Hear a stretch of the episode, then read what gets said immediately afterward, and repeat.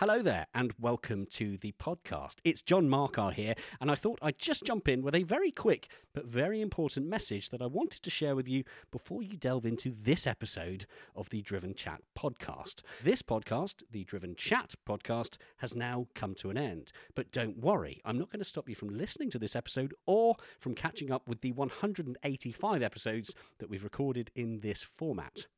I just wanted to let you know that if you're looking for our new episodes recorded after December 2023, then you'll need to seek out our new podcast, The Driven Podcast. You can find the Driven podcast in all the usual podcast platforms, including, chances are, the one that you're listening to this one on right now. So please do enjoy this episode, share it with a friend by all means. But when it's done, don't forget to search for the new podcast, the Driven Podcast, and subscribe to the new format to hear the new stuff. To make life easy, head on over to the Driven website via driven.site. There you will find links through to the new podcast, including links to your preferred podcast platform. And hey, whilst you're there, why not check out everything else we do, including hand picked automotive news stories, car and bike reviews, video features, and even more. For now, though, I'll let you enjoy this episode, and I will remind you again at the end of the episode, but for the future reference, this message is approximately 1 minute and 30 seconds long. That's six clicks on the 15 second skip button. Enjoy. My name is Adam Thorby. I'm the founder of Supercar Driver. Hello, I'm Riad and I'm head of media at Supercar Driver. The Driven Chat podcast in association with Paramex Digital. You dream it, we bring it to life. Find out more at drivenchat.com. Hello and welcome to the latest Driven Chat podcast. My name is John Marcar. Thank you so much for joining us for this week's episode. As you've just heard from our intro, this week we are talking to Adam and Riad from Supercar Driver, a very, very well known members club for supercar owners based here in the UK. And in this conversation, we're going to be talking through lots of different aspects of their business, how it all started, why it all started, and of course, what has made the club and the organization so well known and so popular and so sought after. I wanted to say a very quick hello before diving into the conversation, just to say a massive, massive thank you to everyone that's recently left us nice positive reviews. It does a huge, huge, wonderful thing for our big algorithm, the thing that none of us really understand. Uh, but it does help and it is massively appreciated. So lots and lots of lovely comments and messages and reviews coming in from recent episodes, which have been really, really highly appreciated. If this is your first time listening, uh, we have a back catalogue now of 127 or 8 episodes, an awful lot of episodes to catch up on, with a new guest every single week. Somebody from the automotive space that we talk to, either myself or one of my colleagues will talk to, and basically pick their lives and careers apart in the automotive world. So, yeah, if you enjoy this episode, do check out our entire back catalogue because there'll be an awful lot more for you to catch up with. Uh, but I will leave it at that. I will check in again at the very end of the episode just with some parish notes. Um, but uh, until that point, I will uh, leave you to enjoy Adam and Riad from Supercar Driver, recorded at the Supercar Driver offices up in Sheffield. Enjoy. The Driven Chat podcast in association with Paramex Digital. I'm Sandra, and I'm just the professional your small business was looking for. But you didn't hire me because you didn't use LinkedIn jobs. LinkedIn has professionals you can't find anywhere else, including those who aren't actively looking for a new job but might be open to the perfect role, like me.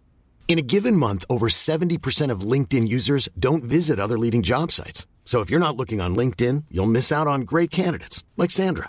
Start hiring professionals like a professional. Post your free job on linkedin.com/people slash people today. Hello and welcome to the very latest episode of the Driven Chat podcast. My name is John Marcar, and as you have just heard, this week I am joined by two lovely voices and lovely faces, but you can only hear their voices, so we'll focus on the voices. Uh, Adam and Riad from Supercar Driver. Thank you very much for, uh, well, inviting me into your lovely little man cave here and for being a guest on the podcast.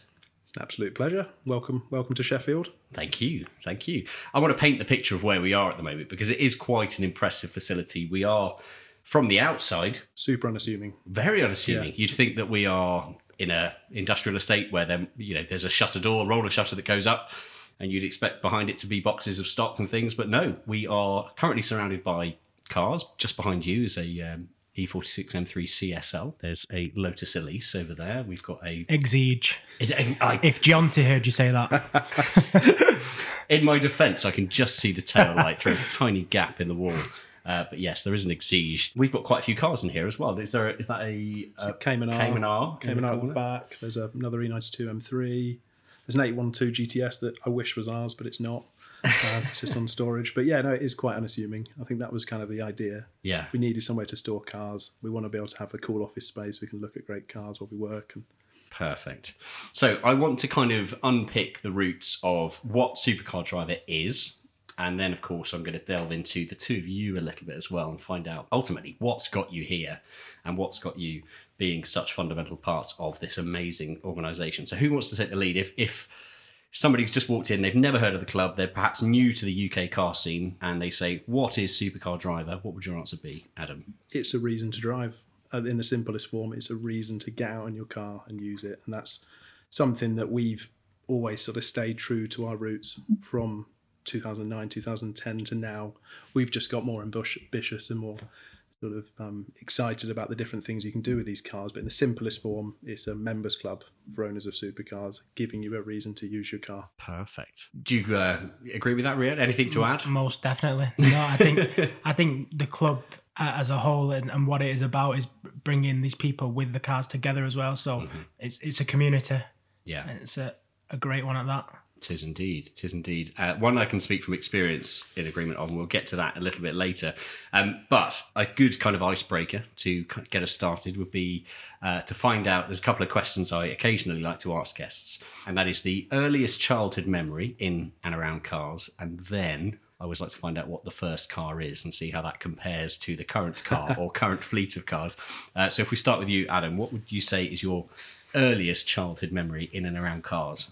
I suppose my kind of growing up as a kid, we didn't have family holidays. We always just went to racetracks. My dad designs racing cars, so um, my earliest sort of car memories are being in the in the pits of, of racetracks around the UK um, and a bit of Europe as well. Just and that's where I think well my passion of cars started, and it's amazing actually how many people of our members you speak to, and they they all have, have got their sort of or a lot of them have got their car bugs from their family or their fathers or whatever.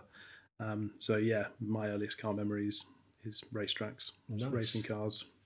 Riad, what about you? My passion actually stems from my brother. Um, he's car mad, and growing up, he was always on the driveway working on his cars. And his first car, I think it was a Vauxhall Corsa, and it had this stupid exhaust on it, and it was hilarious. and sat on the driveway on ramps, and he'd be underneath it, just fiddling with it, and kind of I I followed him, and then he got into doing track days, and I wasn't old enough to go in the car or go like track track side because of the rules. So yeah, I was just like I'd used to sit in his car, and we used to Oulton Park is our local circuit, so we used to just go to Oulton and just sit there and watch the cars go around. So Nice. that's where it started. Awesome. Good stuff. So now we get to find out who has the best first car.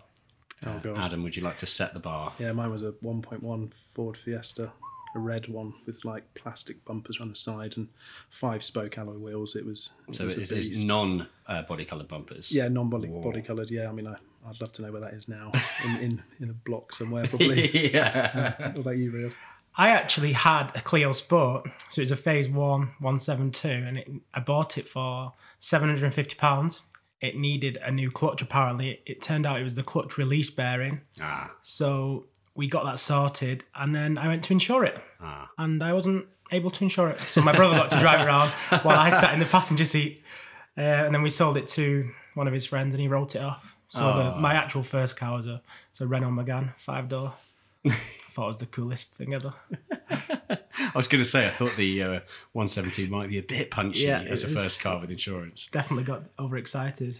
Yeah. I mean, as you know, my my car I've always wanted, and I kind of missed the boat was a M Coupe yeah. Z3M, and they were seven grand for years, and I uh, I didn't have the money at uni, and then came out, still couldn't afford it, and then I bought one recently, didn't I? But You um, did, but that didn't end very well, did it? They just weren't as exciting as I kind of always hoped. Every time I looked at it, bits were rusting. But anyway, we Yeah. kept, that's a separate a separate topic. But but I did like your Clio story. You know, it's the same for me with that those cars. I really wanted one.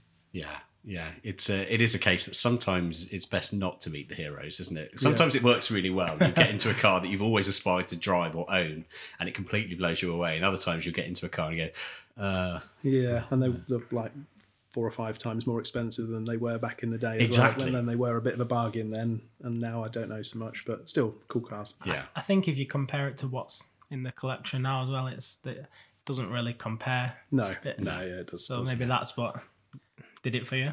Yeah, it's true. A lot of advan- advancement has happened since the late 1990s Yeah. in affordable sports cars. Yeah. And suddenly it does make looking back on cars that we did think, oh my God, it's just the best thing ever. You're like, oh, okay, it's it's all right, you know, yeah.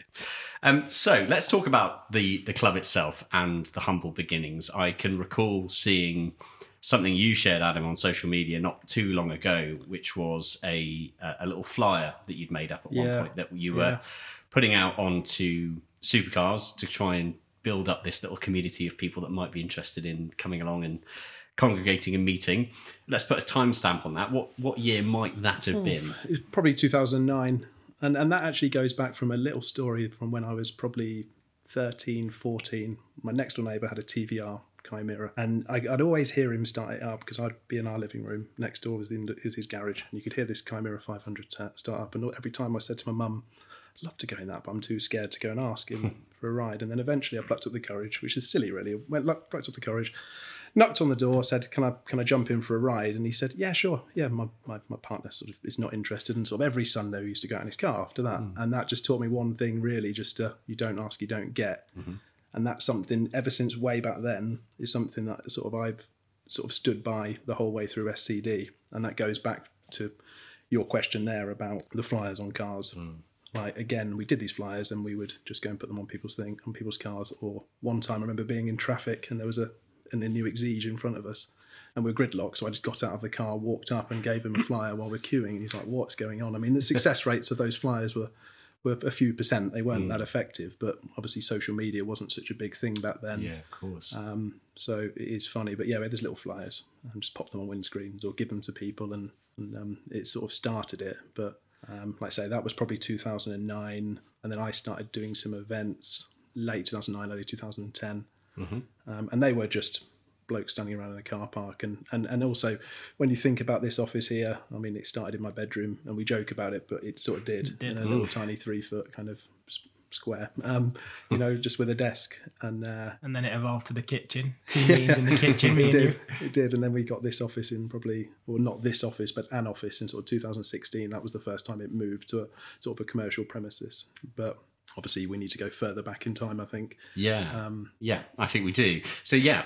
So, with that, what was the original vision for the club and where did the idea come from? What was it that It wasn't- inspired you to put something together? It wasn't my idea, actually. Um, I started doing stuff in Sheffield. I did something under the banner called Sheffield Supercar Sundays, which is, has a ring to it. Um, and then there's a chap in Manchester called Rich, and he, he was doing some stuff as well and, and came up with the name Supercar Driver, had it registered, um, and was doing some events. And then we, we ended up speaking because we were doing sort of similar stuff. He was on the other side of the Pennines, I was here. Um, we ended up just teaming up and going okay. And he was quite an interesting chap and always sort of saw the the commercialities of what this could be, hmm. and would, would would be a sort of a mentor for me, if you like, going. You could do this full time. You know, this could be a thing, mm-hmm. and and we used to brainstorm a lot. Um, so, for the first couple of years, I was the one really putting loads of ideas and time because I suddenly started to think, oh my god, this could be a this could be a job. Hmm. Like, wow, and it was and it was. I think after a couple of years, we were doing only sort of twenty events a year, and the members they weren't paying members at the time, but they said you should you should start to charge for this. So mm-hmm. we sort of said, all right, let's let's charge forty quid a year, and we had two hundred members, and you start doing the maths and go, okay, there's some money here. And mm. I didn't have sort of huge needs at the time. Just thinking, right, how can I make a salary of sort of twenty grand? Mm. Um, and it's just yeah, it's just funny when you sort of retract way sort of way back then, two hundred members at forty quid a year. And and that seems to be again. I don't want to kind of keep jumping back and forth in the timelines, but knowing the club now as I do, and knowing the members as I do, having seen them at various events that I've attended, there's often a similar mention coming from the members now saying it's not expensive enough. You need to be, you need to be charging more. You need to be bringing more in. So would you say it was the members that were kind of the driving force into what made it a commercial Yeah. organisation? And we actually, Rich and I always said at the time, this is always going to be a business. It's not going to be a club. It's not going to be structured with AGMs, and because that's just a hassle. It's always going to be a business. Um, and I think that is a has been a bit of a turning turning point for us because there's a lot of other businesses or clubs out there that are structured in that way, and it's just politics. Um, so I think there's there's there's sort of so much we can do in there. what were you driving yourself? Uh, did you have anything remotely special? Or? Right, so I probably should retrack a little bit. So 2000 to 2000 and 2010 to 2013, I worked for another company doing business. I did business from property management at uni. Came out, manages in, managed industrial estates and offices, mm-hmm. and then I had a company car which was a Suzuki Swift, a red one, three door. It was a beast. And but I used to sort of milk that job a little bit, and I started to when I booked a viewing to, with a client and then went to see Ferrari Nottingham for a meeting. And that was the kind of the point that it started to get a bit more commercial. And then going back to a question you asked a minute ago about the the members and, mm. and pushing for the fee that I didn't really answer is that yeah they they do they did push mm. for the commercial side of things because they're all commercial people. Yes. They're actually always say to us, aren't they? There's been a certain number of Yeah, members over the time who have been very um, helpful in in help in us realizing the vision and helping you with the commercialities or introducing people or just inspiring you going we've done this um, we'd love to see you do this Yeah. and it kind of benefits them in a way as well because they'll get more exciting opportunities to drive and use their cars Yeah. but it's just the community the people are fascinating the things that they've done you know you see these people with supercars you just think oh rich well, you just have this sort of misconception and actually the people are all a lot of them are self-made amazing stories and full of inspiration Um, but it was 2013 that i went full-time and that's when i met riad That's a story in itself. it A young guy with a camera. yeah So it's interesting because that so that time so 2013 did you say? Yeah. So 2013 that's an interesting chapter, an interesting year in fact because I think that would be the year that we all the three of us first would have got in contact with Oh, each other. Gumball. We didn't. I don't think we ever actually met back then. We did a lot of messaging and there were a lot of phone calls because of course at that time I was in my first full year as head of production for the Gumball 3000 Rally, and uh, we needed support and assistance with car events in the UK whenever we were doing activations 2013 and 2014 there were both a few little bits and pieces that happened in the UK um, 2014 especially with the closure of Regent Street and, and various other aspects that happened here in the UK and at that point I remember talking to you guys both of you separately but about supercar driver in, in regards to getting supercar owners onto our grids on the Gumball Rally so that our spectators, our audience had something to look at. And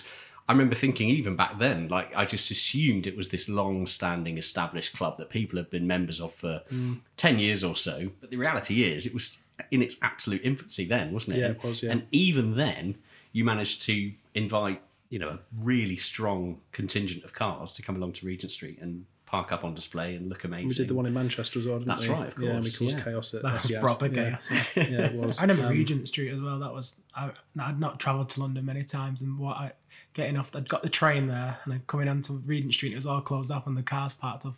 I remember that. It was Yeah. proper cool. I remember Manchester because we had the yellow F40 and the XJ220, and they were kind of the two 90s 90s cars. And there were loads of other great cars. Aventador just come out, I remember, and there was some Yeah. some lot of cool stuff. And you guys were, were doing a shutdown of, of Manchester. Um, was- which it was which chaos, that wasn't Yeah, it? it was. It was uh, chaos. Yeah. Organised good memories, chaos. good memories. But I think it goes back to there's lots of things in that kind of point you just made. I think we've always been super ambitious, always been trying to push boundaries. I've loved personally trying to get some epic cars out of hibernation and, people using them. Mm. It's been a bit of sort of a passion of mine since.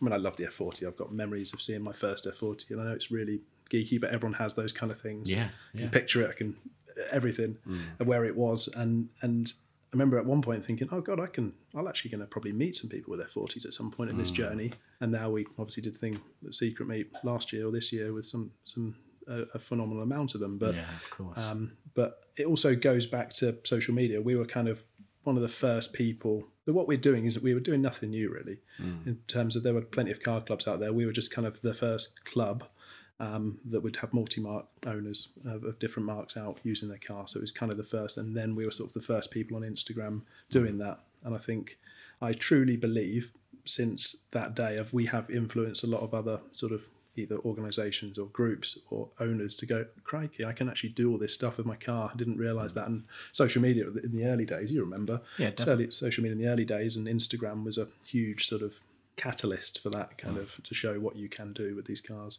Well, seeing people seeing an F40 out on the road, they might not see it in real life, but they could see it through Instagram, and that alone was, you know, cool enough for them, whether it was Yeah. an F40 or F50. And And these these things these events happen. You don't know about them, but they happen. And we've let's say ours has always been private. If you're a member, you know where it is. Yes. and that does annoy 90% of, of, of, of our followers because Mm. they want to know everything but also it's private for a reason um, but like i say it's funny when you think back to them now Instagram is just part of the, the daily norm isn't it um, back then it was it wasn't and it was it's, it's changed a lot since then. The the members that you had in the early days in comparison to the members that you have now would you say much has changed or is the the demographic in the type of people that are joining and the type of people that are attending events are they much the same? It's different definitely. I mean we probably had different uh, criteria back in the day as well. Mm. we had we had anything and everything yeah. um, that could join. And then as we became more commercially minded, we we obviously changed the the eligibility criteria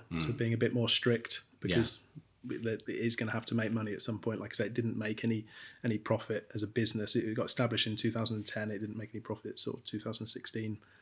Actually, by 2016, I'd raised 200 and something grand for Bluebell Wood Children's Hospice and never made a profit. It was really funny.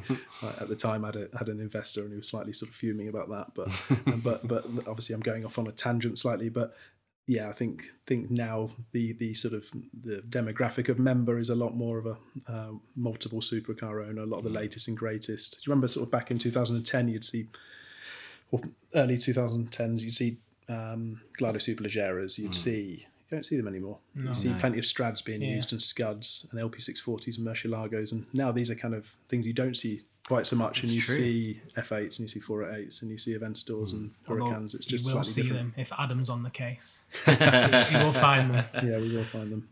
I mean, you mentioned there that you had to, or you felt the desire to clamp down on the eligibility or, or perhaps close that gap from it being quite broad and open. So I'm guessing the early stages of, of the club or of, of the organisation, you were effectively welcoming anyone with a slightly exotic badge, anything that might be deemed as, oh, that's special. And now it's a bit more kind of contained in the sense of, yes, you can have an R8, but as long as it's GT or mm. along those sort of lines.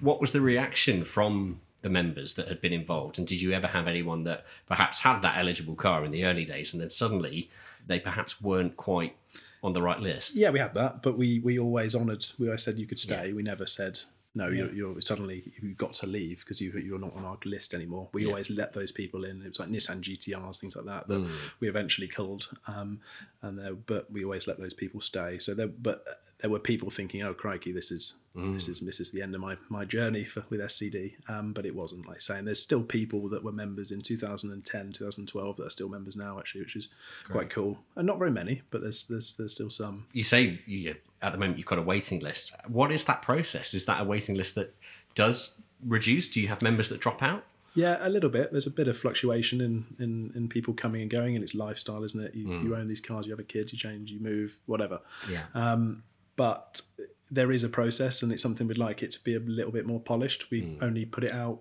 a year ago, mm-hmm.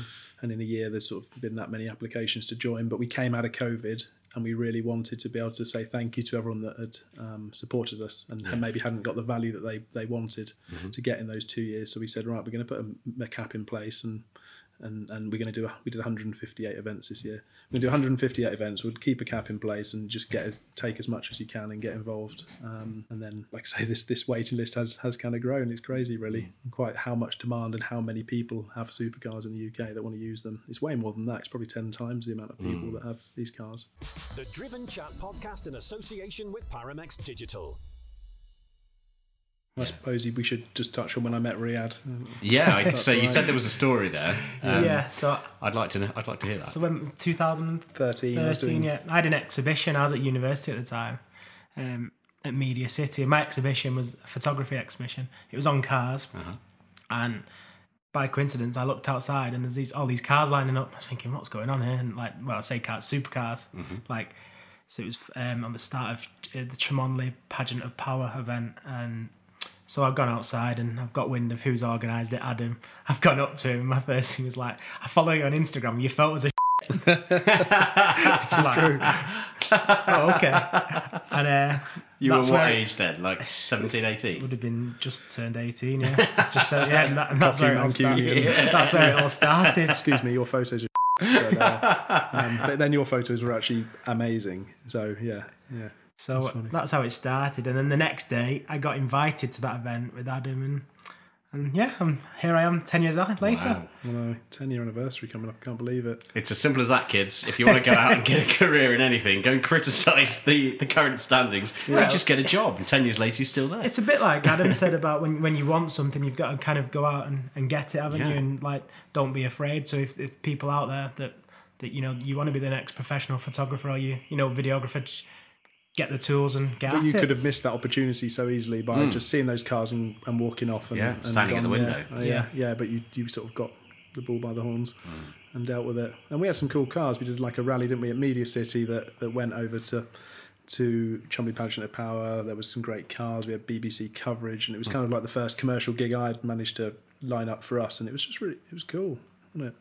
Yeah, it was amazing. Great cars, I got got picked up in a Maserati Gran Turismo, I think, and then driven from my house to this event. I was like, is this even real? Amazing. Yeah. So there's a lot to the organisation now beyond just a collection of nice people that drive really nice cars because there is road trips that you're going on. There's a magazine that I'm looking at sat on the coffee table in front of us. And of course, now some collaborations with the really, really big brands in the automotive world that you're partnered with for events and things. How did all of that unfold? Like, for example, how how did you go from just organising meets in car parks to suddenly planning trips around the Alps? It's crazy, isn't it? Mm. I don't know. It is. It's a, been a, a roller coaster, really, when you actually think back to that evolution, and it's been very steady. And I think a lot of people see the brand now and think overnight success. Mm. When I think about it, it's been a lot of three in the morning finishes for many years, Yeah. and and a lot of graft and a lot of emails and a lot of knocking on doors, a lot of rejection. Uh, but then this kind of like ambition, burning ambition, because bear in mind we all love cars, and this is the dream job. Like, Mm. Yeah. and and now in my position now it's probably a bit more stressful than it was five years ago but the the sort of concept remains the same um, that it is the dream job and a lot of people sort of uh, uh, do what you love love what you do that kind of thing that Yeah. mindset so when we've always done a magazine. That's one thing that Riad came on board for was to make the magazine better. His photos would would allow us to to, to really um, increase the advertising for the magazine. So and, and everything's been a slow burn I remember when we were charging 50 pounds a page in to advert advertise in the magazine. Now it's sort of a thousand quid a page. Yeah. um, so that's been a slow burner and, and building and building. And then and then I think yeah like you say what else we can do with with big brands? It's it's been there's not been a crib sheet that we can look No. at or other comp- any, anyone else doing the same thing at the time we've just been sort of finding our way based on what we think is right And so for things like the road trips, was that again was that something you'd always aspired to do, or was that something that the, again the members might have mentioned that they were hoping to Oh, do? definitely the members, and I, I played at it a bit. I did a few Scotland tours and went to some horrible places. I'm sorry for everyone that joined us on the 2013 Scotland tour. Apologies. Um, uh, but I hired Jonty, who many people know the name. He's been around SCD from his early days with his yellow 355 that used to break down all the time. And I'm sure he'd be here now and, and on this conversation if he could. But uh, he came on board full time in 2016 as tour manager and has been um, been sort of building our portfolio of tours Yeah. all around the UK and Europe and starting steady and, and building it up because that's the other thing. We can't just go off and do everything straight away. We've had to we've had to be really patient. Yeah, which is absolutely the right way to do it, I think. And I, I think when it comes to your own members, I think anyone that, again, you, you mentioned before, didn't you, about the fact that the people that are members are quite savvy people. A lot of them are Massively. successful business people. They know how the world works. And at the same time as knowing not only they're they going to be sympathetic with processes and times and the, the systems that need to be in place to get good at doing anything at all, they'll also know when somebody's absolutely blagging it and just having a go at it. So I think, yeah, I think you've absolutely done the right thing there. And, and you know, you have to have an occasional ropey tour, like Yeah, you some do. ropey Uh, drives you- around you- Scotland before you get to go to the Alps. Got to Also- make that right impression. We know we're very good value. We, we do look at sort of manufacturer brand tours, things like that, that are, are, are a lot more expensive than us. We offer very good value. Our tours are very personal. We they're fully escorted. We li- the person all the person has to do is get out of the bed in the morning, get in car, and we will we will do the rest. Um, so the tours are quite unique, and we we have got a mega following for them. And Jonty's done bloody amazing to be honest. So credit to you, Jonty, um, for that. And and now the business for tour businesses, and there's another lady called Ashlyn who's our sort of tour coordinator, and then Jake does UK tours from next year. So it's kind of splitting splitting the team and growing and scaling and doing mm. more. Perfect. What would you say has been the, the most challenging part of building the business up to where it is in comparison to generating membership or interest or keeping the members active versus the day to day stuff like employing staff and worrying about flashy premises like the ones we're, we're sat in? What would you say is the harder side? God, there's um, there's the, the people probably the people and, and building the brand and making the the brand stand out. Um, God, there's been there's been a lot of rocky times over the years. I think of, like I say, go back to the sort of we're not an overnight success. It's there's there's ten staff now here full time, and we're mm. we've got a great business. But there's been a lot of years of just grafting. Like I say, so it was Riad in 2013, and then Johnson in 2016, Matt in 2017. So really for a good three or four years, it was me and Riad on our own. I paid him 50 quid a week at one point, 200 quid a month or something at one point, literally just to try and we'd, we'd stay. We wouldn't even, we'd go on sort of Wales tours, wouldn't we? But we'd drive down at three in the morning because we couldn't afford a hotel. And like we were very, very uh, cost savvy at the time, the early days. And I'm not saying we're, we're totally frivolous now, but when you think back to then, hmm. we made a lot of sacrifice to kind of build it, build it, build it, and and like I say, dream big, had these huge ambitions. This is what we want to do. We always said we want to we want someone to be specking their Ferrari, tipping, ticking the P, PPF, and there's an SCD membership. That's kind of the ambition we always had, and and it's totally it's never going to happen. But that was how we were thinking at the time. Sure. What about you, Ria? Do you, like, thinking back, again, I'm trying to get into the mindset of a 17, 18 year old that brazenly walks up to uh, owner of a business, criticizes it, and immediately gets offered a job, and then gets thrown into this whirlwind. Because I guess many other people, perhaps people listening who aspire to work for an organization like this, might have worked for a sequence or series of other uh, companies or clubs and kind of have a, an understanding of how it works. But I guess from your perspective, you were kind of into it as a baptism of fire. And however Adam said, this is how it works, is how it works. So do you remember thinking at the time like this? It, it seems to be bizarre. Did or did you have that same kind of long term vision that it was always going to be a success? definitely knew it was going to go go places that as a whole like because just seeing adam's work rate and his ambition i think uh, it wouldn't be what it is if it wasn't for adam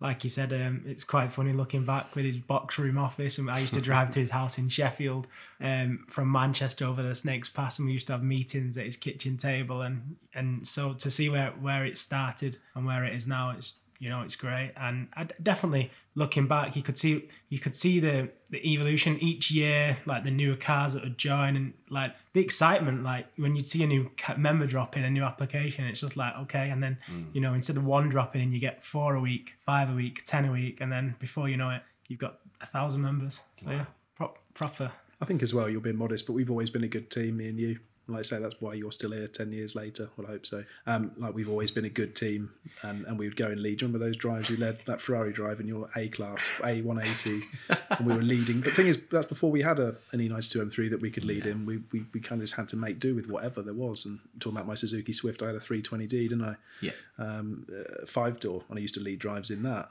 And, and, and and it's just what we had to do back then. And if you try and launch a business like that now, you'd get laughed out, laughed out of the place. You know, it's just not the same.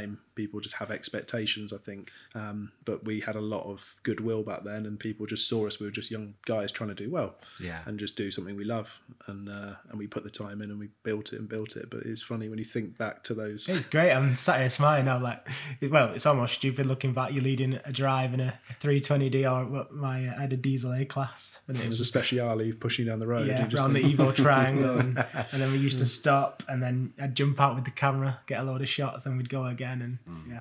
It's just funny, honestly. If you, well, it's two things. If you look, th- if I sit here in, in 2010 thinking we'd be here now doing all mm. this, you wouldn't. And then if you thought, if you asked a 10 year old Adam, would, do you think you'll be doing this sort of 20 odd years later? You'd think no, no chance. You know what I mean? No chance. I've I think a lot of people can relate to that, and Yeah. you know, I, I can personally relate to that, and I'm sure a lot of our listeners could relate to that as well. And it, it's often difficult, isn't it? And I, I found this yeah, with my own career, and I often find myself reminding people who are sort of in a, an, at an earlier stage of a very similar career to mine. It's having that opportunity or, or having the insight to occasionally just stop and take a couple of steps back from the canvas and just have a look at what has been achieved mm. so far. It can be very easy to really get yourself stuck into the thick of what's happening now and but I want it to be better and I want it to be better I want it Yes. without realizing that actually you've built a really really good foundation of something already Definitely. which is only going to get better. It's only going to get more successful. One of the things I wanted to ask, because again, this is something that I find is more and more common with people running businesses or um, trying to kind of put themselves in a, a self-promoting world, which can be a really, really difficult thing to do in the, in the modern age. Is did you ever suffer from? Um, I guess the, the most common term for it now is imposter syndrome, where you look back at something you've created or something you've started and you think, what on earth am I doing? Like, I, I did you did it ever feel like you'd bitten off more than you can chew, or for you was it always it it needs to be better? yeah, always needs to be better. No, I never had that. It, it was just always looking forward, and I probably never actually stopped to look back because we mm. again we were doing so much stuff, and there's the mag, and there's mm. events, and there's tours, and there's cars, and etc. etc. So I I don't think I really ever for a long time actually like took a step back and looked. It was just constantly planning. Right, how can I make this work? How can I build it? Because it, it was too reliant on me at one point as well. It was all reliant on me at one point, and I just thought, well, even people around me going, "You just need to break your leg," and it just ends tomorrow. The whole thing. Yeah. Um, but yeah, no, I and actually when preparing for this, I was looking back at sort of key moments, thinking, "Wow, God, we've done some cool stuff." Yeah. You know, and that great, was and that's I don't do that enough actually, and it's like again, Imagine if you sat there and actually like you had everything, an image of everything you've done. Mm. You know, you'd fill this room and the amount of events we've done, and yeah, it is the things you've seen, the cars Yeah. you've seen, the places you've been, the people you've met. It's oof, it's insane. Yeah, incredible. What we're going to do is we're going to cut to a very quick advert break now, just to appease the advertisers, and then we'll come straight back and do more of the same. So um, enjoy these adverts. We'll speak to you in a sec. The Driven Chat podcast in association with Paramex Digital. I'm Sandra, and I'm just the professional your small business was looking for. But you didn't hire me because you didn't use LinkedIn jobs. LinkedIn has professionals you can't find anywhere else, including those who aren't actively looking for a new job but might be open to the perfect role, like me. In a given month, over 70% of LinkedIn users don't visit other leading job sites. So if you're not looking on LinkedIn, you'll miss out on great candidates like Sandra. Start hiring professionals like a professional. Post your free job on linkedin.com/people slash people today. Burrow is a furniture company known for timeless design and thoughtful construction and free shipping, and that extends to their outdoor collection. Their outdoor furniture is built to withstand the elements, featuring rust-proof stainless steel hardware, weather-ready teak, and quick-dry foam cushions. For Memorial Day, get 15% off your Burrow purchase at burrow.com/acast and up to 25% off outdoor. That's up to 25% off outdoor furniture at burrow.com/acast. Okay, we're back. I, I always feel I'm inclined to apologise for the adverts, but you know, we have adverts so that you don't need to pay for this podcast. So there you go. Um, thank you to Lloyd's Bank or Costa or whoever it was that's just advertised with us. That was very kind. Um, I want to talk about a a couple of the kind of I say a couple. It's going to be more than a couple. Uh, the kind of significant events in the timeline since Supercar Driver came along, and there's a couple that spring to mind. You know, I, I remember being very impressed with myself and Gumball 3000 when we managed to close Regent Street, and I thought that was quite a cool thing to do. But effectively, it was you know a, a short space of time on a on a road that they're trying to get rid of cars on anyway, so it wasn't that impressive a feat. But you closed the M6 toll. Yeah, I mean, it goes back to I should probably give Rich credit for this. Rich, who was involved Mm. with SCD in the early d- days, he had this idea. Wouldn't it? Wouldn't it be cool? It's a it's a private road, you know. It's Yeah. probably the only road we could email and ask about it. So um, I I followed that up at the time. It was 2012, and we we just said, hey, can we do a charity event with you? And um, for the Midlands Air Ambulance. And we didn't quite close it, but the, there were sort of 50 cars, 50, 100 cars. Ferrari Enzo came at the time, and that was cool still is. Um, and the police came, and the police were at the services with us, and just said, "Hey, we're going to stay here. There's no more. You won't see any more, please. Yeah. So we'll see you in a bit." like, Wow. just let everyone go. and now you think about it with dash cams, and you think about it with just the way it was. We're very lucky there were no sort of crazy. I mean, people weren't idiots at the time either, but but like you say, it was just going, is this is this real? Is Hmm. this actually quite? Is this happening now? So we did that, and then and then in 2014 we did the Need for Speed rally for launch of the Need for Speed Yeah. um, movie, and they sort of approached me somehow through Phil McGovern. Actually, he teed that up for me, which was cool oh wow. back in the day, and that was our first kind of commercial gig. And that goes back to know what you're saying earlier about trying to how do you charge for stuff? How do you know Mm. what your rate card is? I remember they came to me for that, saying, "Will you? Do you want to? Do you want a quote?" I was like, "Okay." Yeah. I just made up a number. I think it was like four grand, but but I bet brands would have done it for forty grand. You know, and it's so hard to know where you where you meant to, where you meant to pitch yourself. Yeah. Um, Yeah. But yeah, we ended up doing that. We started in Liverpool. Paul Bailey just got the P1 at the time. There was a couple of F40s and F50 or GT, wasn't there? Some great cars. Um, and then yeah, we went to the M6 toll. They actually they did close it at that time. They gave us a full police escort down the whole M6 toll, and we sort of started at 70, and it was going like 110 by the end of it. The cop just getting faster and faster. It was proper cool, but no one wanted to go past. Like, do you go past? Do you not? Yeah. I don't know quite how we're gonna how we're gonna play this, but no, they were really accommodating. And to be fair, they, they did get a bunch of cash for the uh, for the Midlands Air Ambulance as well, which certainly helped grease the wheels. But I think that was at the point where we thought, wow, we can do cool stuff now. Like people want us to give you some time, and then that kind of got us to put our thinking caps on, going, what else can we do that's that's kind of significant, that's epic. Love it. So, cars is probably something we should make sure we definitely mention as well, because as I alluded to at the beginning of the episode, we are currently surrounded by a good selection of cars. Um, and you mentioned that brilliant story about you know, leading tours with cars that perhaps aren't quite uh, on the eligibility list for supercar driver membership. Um, what was the uh, what sort of time period was it where you actually found the ability to buy the first car? First good car was E E92 M3, wasn't it? Uh, E92 M3 Comp. I think it was mm-hmm. 2018. Bought that from Tier One. Actually, great guy, and um, it was 24 grand, and I probably could sell it for 24 grand now. I just remember it thinking that, and I remember saying at the time that's a CSL we can't afford because it was the mm-hmm. same color, had the competition wheels, obviously mega looking thing, and that was the. I've always been looking at them like the M Coupe, thinking they mm. are undervalued. Yeah. They're only M3 with a naturally aspirated V8, and Yeah. just a beautiful car. So that was the first first car we had, um, and then it and then it has sort of got a bit out of control. Um, so keep seeing seeing things that we can buy. And then the next one was the red 997 GT3 Gen One. Yeah. Um, but I had to sell that to, to buy my business partner out. So I had to raise cash in sort of 2020, just before COVID.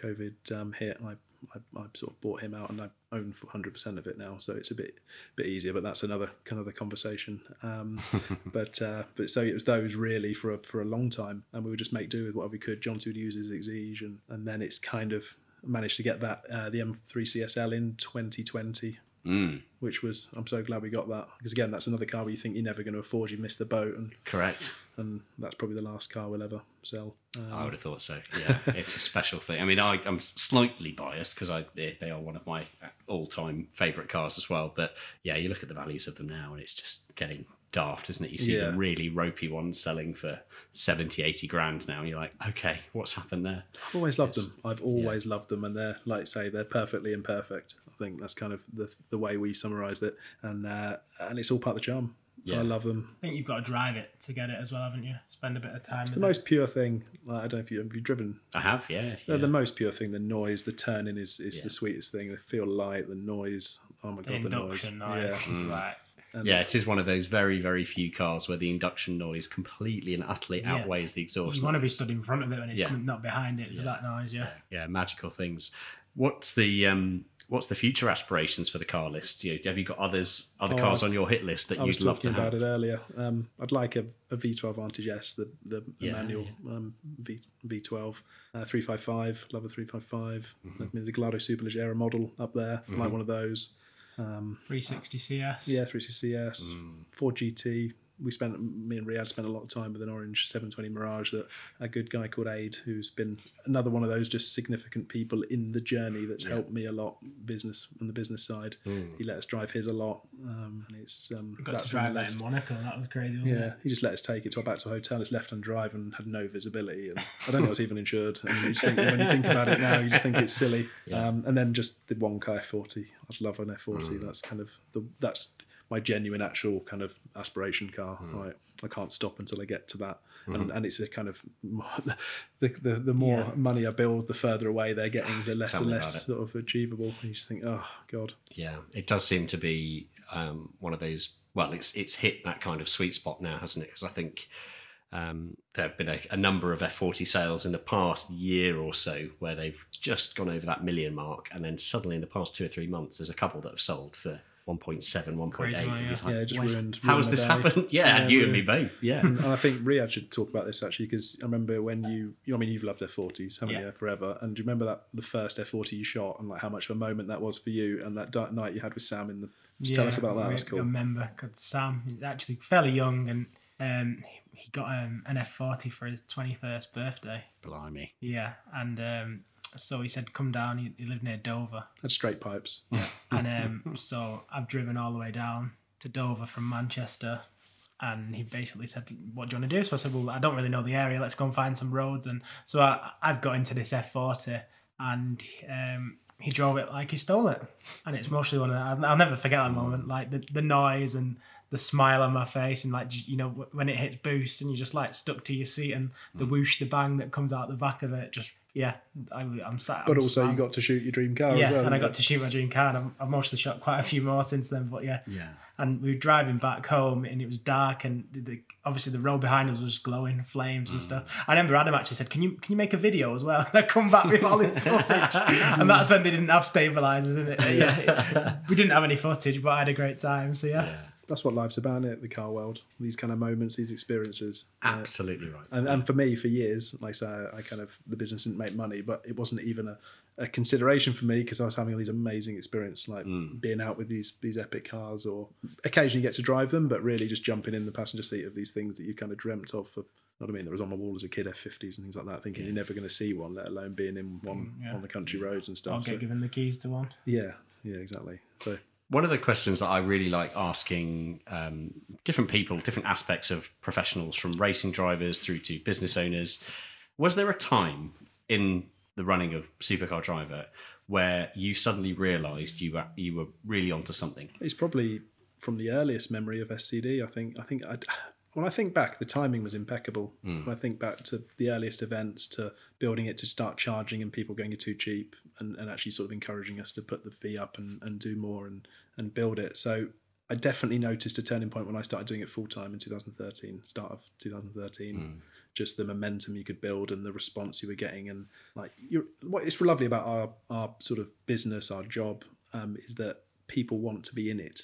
Is they're they're coming to you for their hobby, and they're in the they're, the, they're generally the loveliest people, and they love having a great time, and they let you know that. So it's like the most fulfilling kind of job to be around, because mm. apart from the one percent that that tell you these days. But when I look back then, you know what I mm. mean? That was the best motivation ever because people were, were coming along, coming to these events, having a great time, and then telling you about it. And mm. then that only inspired you to go further and further and more ambitious and what else can we do? And Yeah. so, so really, there wasn't a definitive moment, but and it's just been constant. When I look back now, and I think even last year or three years ago, even through COVID, it was horrible for everyone, and Yeah. you suddenly think your, your life's over and your business is over, and actually think back to then as well and the inspiration people were giving you, and I about you, but it's um yeah same. I think after after COVID as well, the, the the secret mate we did, and obviously there was still some restrictions in place, Yeah. wasn't there? And then you know, kind of out of COVID, and it was very doom and gloom, wasn't it? To then the, the secret meet, and it was just you know everything forgot about Yeah. forgot about that, and yeah, Yeah, a couple of events did come along, didn't they? Both, you know, with Supercar Driver, but with other big events, things like Goodwood events Yeah. came along, and suddenly it was a bit like this. Oh, did that even happen? That co- Yes. that weird COVID thing, because it was such a bizarre time. You know, as um, I, I was a business owner through COVID, and, and unfortunately, mine mine didn't work. Mine mine didn't didn't last, and for me, I I ended up stepping down from the company that I was running, and I remember thinking, I think it was mainly because it was just uncertainty was the key word, wasn't it? Mm. Nobody knew when this was going to end, and I was in a, a similar-ish kind of business, hospitality with with driving tours, and yeah, for us and our company, I remember thinking, you know, I, I just don't know when when it's going to get better. So for me, the safest option was to step down and walk away. But with you, was it a case of did you have those same sort of thoughts? Did you think there might be at one point? Oh, it's Yeah. horrendous. When I think about it now, I've just signed the paperwork to get into loads of debt to buy my business partner out two weeks before COVID. Oh wow! My world's over. Uh, we're an event business, no no events, and I've just spent a lot buying him out and then you just think back, it's like, oh God, what am I going to do? What am I going to mm. do? But actually, it, it, allowed us to take stock. Mm. We'd also taken a lot of money off people for tours, and you start thinking, right, what's going to happen here? And actually, when you look back now, we didn't lose any money. No, none of our clients lost any money, which was amazing. We managed to preserve it all, keep move it, always move it forward. We lost a little bit, but the client never did. Our profit margin decreased, but but all the clients were because I heard other stories from from other sort of driving tour companies that were were not maybe in that position that were able to to kick everything down the road and down the road. And we eventually did some tours this year. We did Porsche GT that was meant to happen in 2020. Wow. It's been kicking down the road Back that long. back, yeah. And, we um, Porsche GT straight into. but it, it was it was scary, like I say, when you hmm. think about it. An event business that can't do events. And at the time, it was me and someone else, and we were just chatting, going, "What can we do?" And then we started doing SCD lives, hmm. which was just Zooms, walking around with with DK or. Or uh, Carl Hartley would show us around the showroom on a Sunday, and everyone would sit at home because that's all we could do, isn't That's it? right, It's, it's mad. it when was you think crazy about it. that looking back, but they, they had good traction as well, God, didn't they? And DK had good- 1,500 people on one with us, I think, because Really? they put out to their customers and ours, and then he showed us everywhere, every every bit of place that he couldn't normally show you when there's when you're at an event of because it's stuff stuff for private, and it was amazing. So yeah, It, it was um, scary. scary. Yeah. Now we teased with that little subject of secret meet, and I think that is definitely a, a, a point that warrants its own um, chapter in, in a sense. Um, so yeah, talk us through what is the secret meet. That's, a very good question. Someone asked me that the other day, actually, and I said, well, uh, uh, um, but uh, no, it's when you think about it from the the earliest point in time. It the purpose of the secret meet was it was a season opening event, and we just wanted to do something epic to start the year off and just create that buzz. And it used to be secret. The first one was secret. I don't think we said where we were going. Um, we just said meet here and we'll go somewhere. So we met at Donington in the car park at Donington in 2011, um, and that's that paved the way for kind of what has become the secret meet that everyone knows now. The not so secret. Yeah, the, the, the Exactly yeah, that, yeah. yeah, exactly. Yeah, um, yeah. We met at Donington and we drove to Graypaul, Nottingham, uh, the Ferrari garage. But I remember at the time we had Reventon Roadster turned up at Donington, um, two Spikers, a Miura, and then F40. and then maybe and then and then Surge in a World Record Edition Veyron that just come out Wow. um, on the CLK DTM. There's that sort of Brunei 300 SL, and you just I remember all these cars now because it was a quite a, a significant time for us because it kind of helped again put us on the map. And all we did was meet somewhere, had a had a bit of a bacon roll and the gathering, and then and drove 30 miles up the road to to Graypaul, sat in the back of a Ferrari garage, big, and we did that for sort of two or three years until we sort of had this idea to do a to do a runway event at Bruntingthorpe, and we'd do this big photo that the kind of became known for. So we did, didn't we? Yeah. That big photo. So and they'd pull a jet out and they'd let us have a big big shot on the runway with all the hypercars at the front. And again, I remember that that was when the P1 had just come out. We got yellow F40. I mean, it's Literally in just come out there. yeah, we've got all the photos in our hallway and there, and there's sort of SLR edition on the front, yellow F40, Ford GT, Aventador Countach, things like that.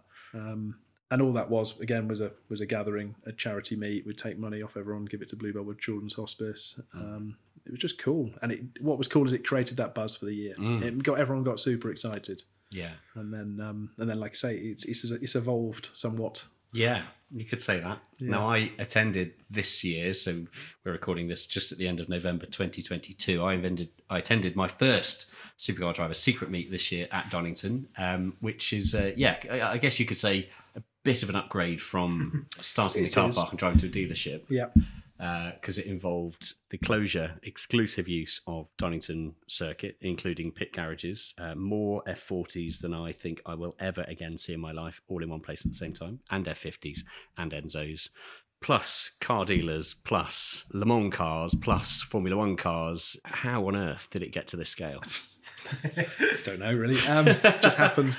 I suppose it's, it's been a long journey. A long journey. We did so we did the Graypaul meets for three years. We did 2014, 2000.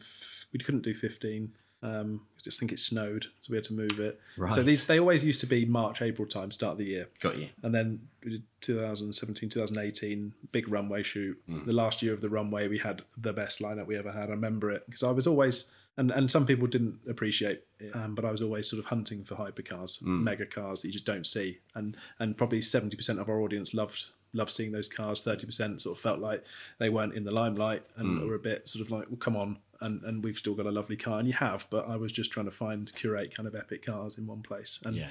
doing those kind of photo shoots with the big planes and that built a lot of trust with serious collectors that then when we said we're moving to donington like I say, they they brought the toys out and and, and got behind us. So in 2019, we moved to Donington, and it was humble, very humble back then. Like there was no kind of commercialities. It wasn't a sort of a, a profit exercise. Um, it was just a cost covering one, um, and the lineup then was was pretty epic. But we only had two race cars. We had a Group C and a and a Can-Am McLaren.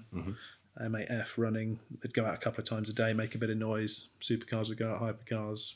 But it was still cool back then. Yeah. But it was the it was the start of April and it was snowing still. It was snowing. I remember F40 out in the snow, and I'm just thinking, what? How is anyone going to? But they, everyone still loved it. Gavin with the red McLaren F1, he's quite well known Yeah, on social. Turbo ter- terrific. He he he he drove all the way over from sort of Brent, Brentford um, in the McLaren F1 to the day, just parked in the middle of the paddock, and he's like, wow, this is parked, yeah. this is kind of the making of something. This is something. But obviously, Secret Meet is a private ticketed event, really for for SCD members and sponsors.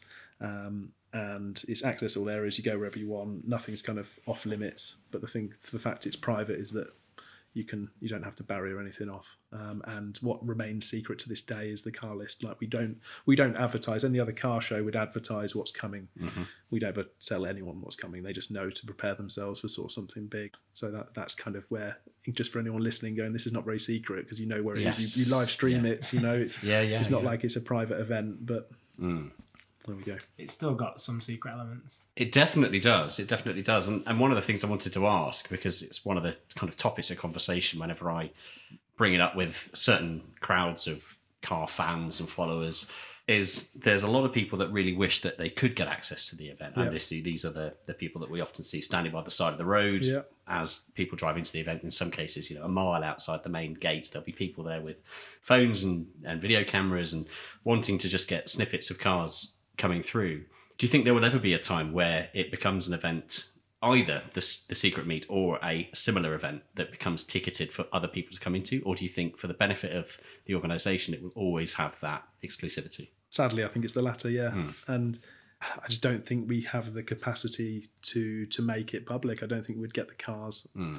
I mean, there's lots of public events you can go to, and that's why the live stream was was meant to be a kind of a portal to see that, hmm. um, to sort of get up close to the event without necessarily being there. I know that's not petrol heads. If I think if I put myself in the shoes of someone mm-hmm. really wanting to go to that event, I'd feel like it's unfair. But for someone who runs it, it's it's got a purpose, and that's that's what that is Yeah. is to be private. And and don't get me wrong, if it was if everything was about the money, then hmm. I could make loads of money. I'm sure Absolutely by right. by charging loads of people to come. But it's just go to Supercar Fest. I mean, there's plenty of events you can go to. Salon Privé, you can Yeah.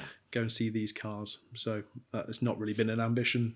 No, I agree. And if, if it was public, then you wouldn't, the members wouldn't have the access they have. You know, you can just roll into a garage and you've got Adrian Newey just you know Yeah. sat on his on his F1 car that he's, and his son It's obviously did. designed. Yeah, and, exactly. Yeah, and that was cool. And like Zak Brown, he, he came this year. And all I did was drop him an email because we got to know him through the Jodie Kidd YouTube Mm-hmm. channel that we're, we're involved with. And and he's like, yeah, sure, I'm there. And his, his people said he won't stay. He won't stay. He'll stay for a couple of hours. And he got there at 10 left at four.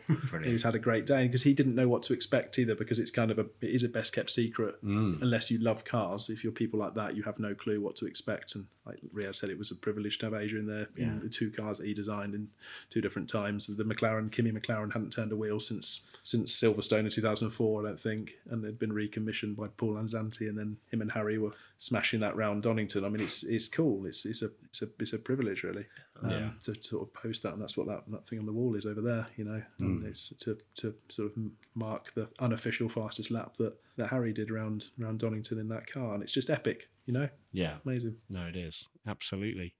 So I guess before we start to round things up, because um, I feel like you know we could lose hours and hours and hours talking about the adventures and things that have happened so far. What what do you foresee as the future for Supercar Driver? How does how does it get bigger and better, or does it need to get bigger and better? I don't think it gets bigger and better. I think actually it's funny when you you think you get to the end of the year and you go you're writing to the members mm. saying next year's going to be bigger and better, and it's sort of the thing you get into, doesn't it? Mm.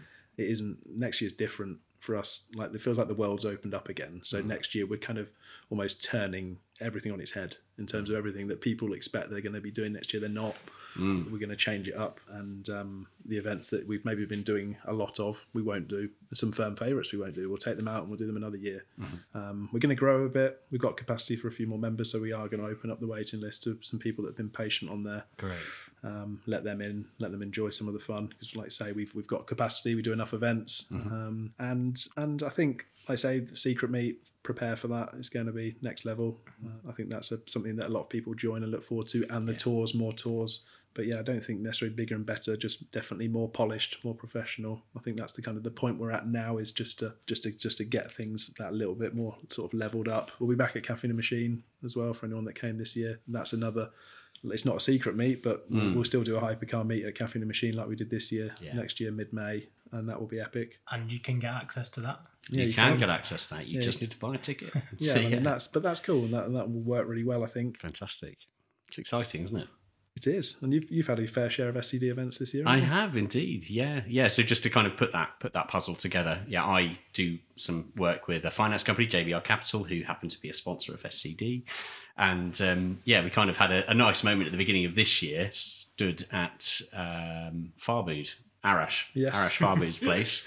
At the beginning of the year was my first my first event with uh, JBR. There we we stood in in an enormous warehouse talking about a, a year of events together, and here we are now, Yeah. almost wrapping it up. Which No, yeah, it's mad. And I suppose just one thing I just sort of looked at my notes there, and one thing about this this job that is amazing is that having the freedom to kind of do whatever we want, right? And I mean that in terms of a case in point is Secret Meet this year when we said let's do 40 F40s because it's um right, let's do 40 F40s. Right, okay, yeah, let's go and do that. And then oh no, let's make that 75 F cars. Okay, let's make that some but then being able to go and have the freedom to to go and do that. There's no kind of red tape or there's and there's all these sort of interesting people we've met over the years and next year's going to be Carrera GT 25th 20th anniversary at Secret Meet. We'll do that and we'll get a load of those together. And I think I don't even just mean Secret Meet, I mean kind of being able to just have this really interesting database of great people with the cars that just want to use them and be able to curate different things, like whether that's the Porsche GT tour to Europe or something to do with Secret Meet or certain special events where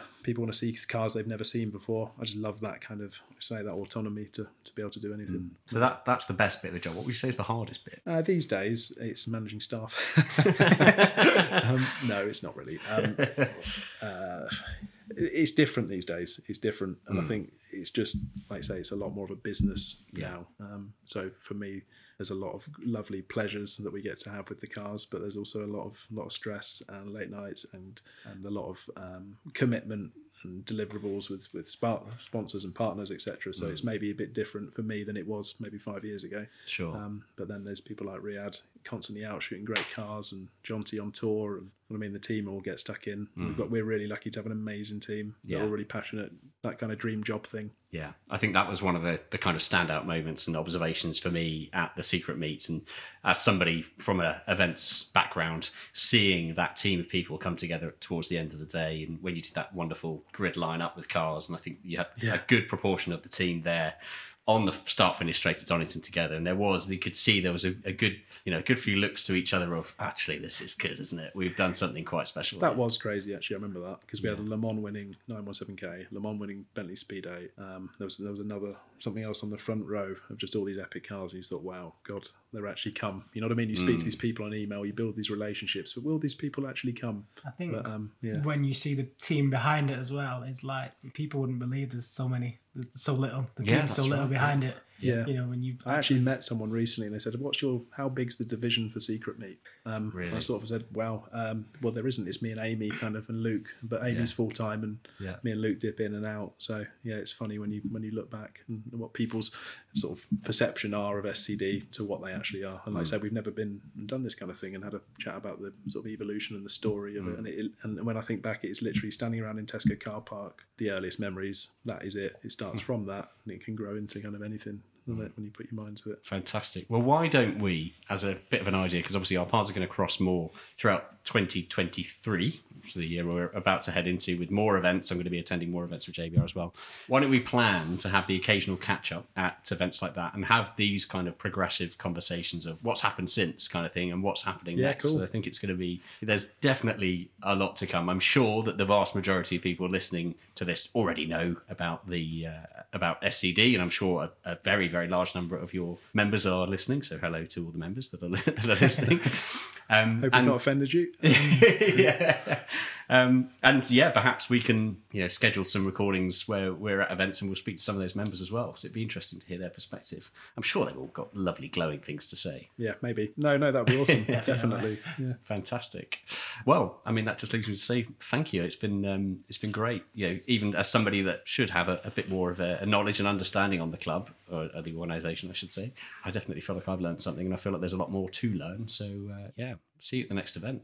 Thank you. Thank you, John. Yeah. Thank you. Thank you so much. Great sat here actually, listening to Adam, like and reminiscing. Mm. That really brings it all back. I've never done it. Never done it. Cool. Never sort of really never told the story. So yeah, thank you. You're very Thanks, welcome. John. Well, what will happen is you'll think of more stories after this because that always happens. And then when we next sit down together, you'll tell them all again. So make sure you are subscribed to the Driven Chat podcast and make sure that you're also following Supercar Driver as well on all the social platforms because you'll be able to see more information about SCD, about the events that are coming up. If you are thinking, hey, I could be a member of that club and I'm happy to join a waiting list, then it's well worth joining because the, the waiting list isn't isn't going away, is it? It's gonna it's gonna keep being there. So might as well get signed up now. And um, yeah, I wish you all the very best with whatever comes next in the future with the club. It's always going to be bigger and better and more fantastic, although it doesn't necessarily need to be bigger and better, as we just said. There we go. Um, keep doing what you're doing. It's good. Thank you. Thank you. Thank you. Well, there we have it. Thank you so much for listening to this week's episode. I really hope you've enjoyed that conversation with Riad and with Adam. We did mention in the conversation Jonty, who was around at the very beginning, just as I was setting up the microphones. Jonty was there. Uh, we recorded the episode right at the end of a working day, so Jonty unfortunately had to shoot off. Uh, but we will, as I mentioned towards the end of the episode, we will be recording with Supercar Driver more often. Uh, myself, Riad, and Adam, we're always attending similar events. And of course, every time there's a Supercar Driver event, I'll be there uh, waving the flag for JBR Capital. So I'm often there. There'll be plenty more opportunities for us to have conversations. So, with that in mind, if you are listening and if you've enjoyed this episode and you're thinking, actually, there is something I'd like to know, something a little bit more about the club or a conversation topic I wish you'd have picked up on, then drop us an email podcast at drivenchat.com. That's podcast at drivenchat.com. Uh, get your questions in there. Put something in the uh, subject line, something to do with Supercar Driver, just so I know to look out for it. And the next time that I sit down with Adam and Riad and hopefully Jonty as well, we'll be able to address any additional questions that you might have. In the meantime, there is so much for you to catch up on just with Supercar Driver alone. They have their own very successful, very popular YouTube channel, which you can go and find. Uh, there is, of course, the magazine for members. You can have a look on the website so you can get yourself a copy of that. If you're not a member, not always the easiest thing to do, but you can find a way, find a way. And of course, the social media feeds. Just check out Supercar Driver as well as Adam and Riad. You'll see them tagged into recent posts. Both of them live quite exciting lives in and around the cars that they are surrounded by, as you would expect. And the last thing I'll say is uh, just a little thank you once again. Thank you again for all the lovely comments and reviews. Uh, thank you so much for all of our new recent YouTube subscribers. We do have a YouTube channel. A lot of people still learning this, uh, but we do have a YouTube channel. We do occasional reviews on cars, um, as well as attending events and things. So check us out on YouTube at Driven Chat if you want to go and see what we get up to in video form as well as this audio form, and of course social media channels at Driven Chat on just about every social media platform you can find. For now, I'll say thank you so much for listening. Another episode coming your way in exactly seven days' time, and that's going to be with Perry McCarthy, the original Stig, the black suit wearing Stig from the very first one or two seasons of Top Gear at the uh, Dunsfold circuit. So, what we call New Age Top Gear, which now is old Top Gear, and it's all very confusing. But you know what I mean. Perry McCarthy next week on the Driven Chat podcast with myself and Rachel Downey. Thank you so much for listening to this episode, and we'll speak to you then. The Driven Chat podcast in association with Paramex Digital. You dream it, we bring it to life. Find out more at drivenchat.com. Oh, wow. You've made it to the end. The very end. And it's John Marcar here again, reminding you that this podcast, the Driven Chat podcast, has now run its course and has come to an end. To find a new format, search the Driven podcast in your preferred podcast app or head on over to the website driven.site to find some quick and easy links through to the new episodes in the new formats on your preferred apps. Thanks. Bye.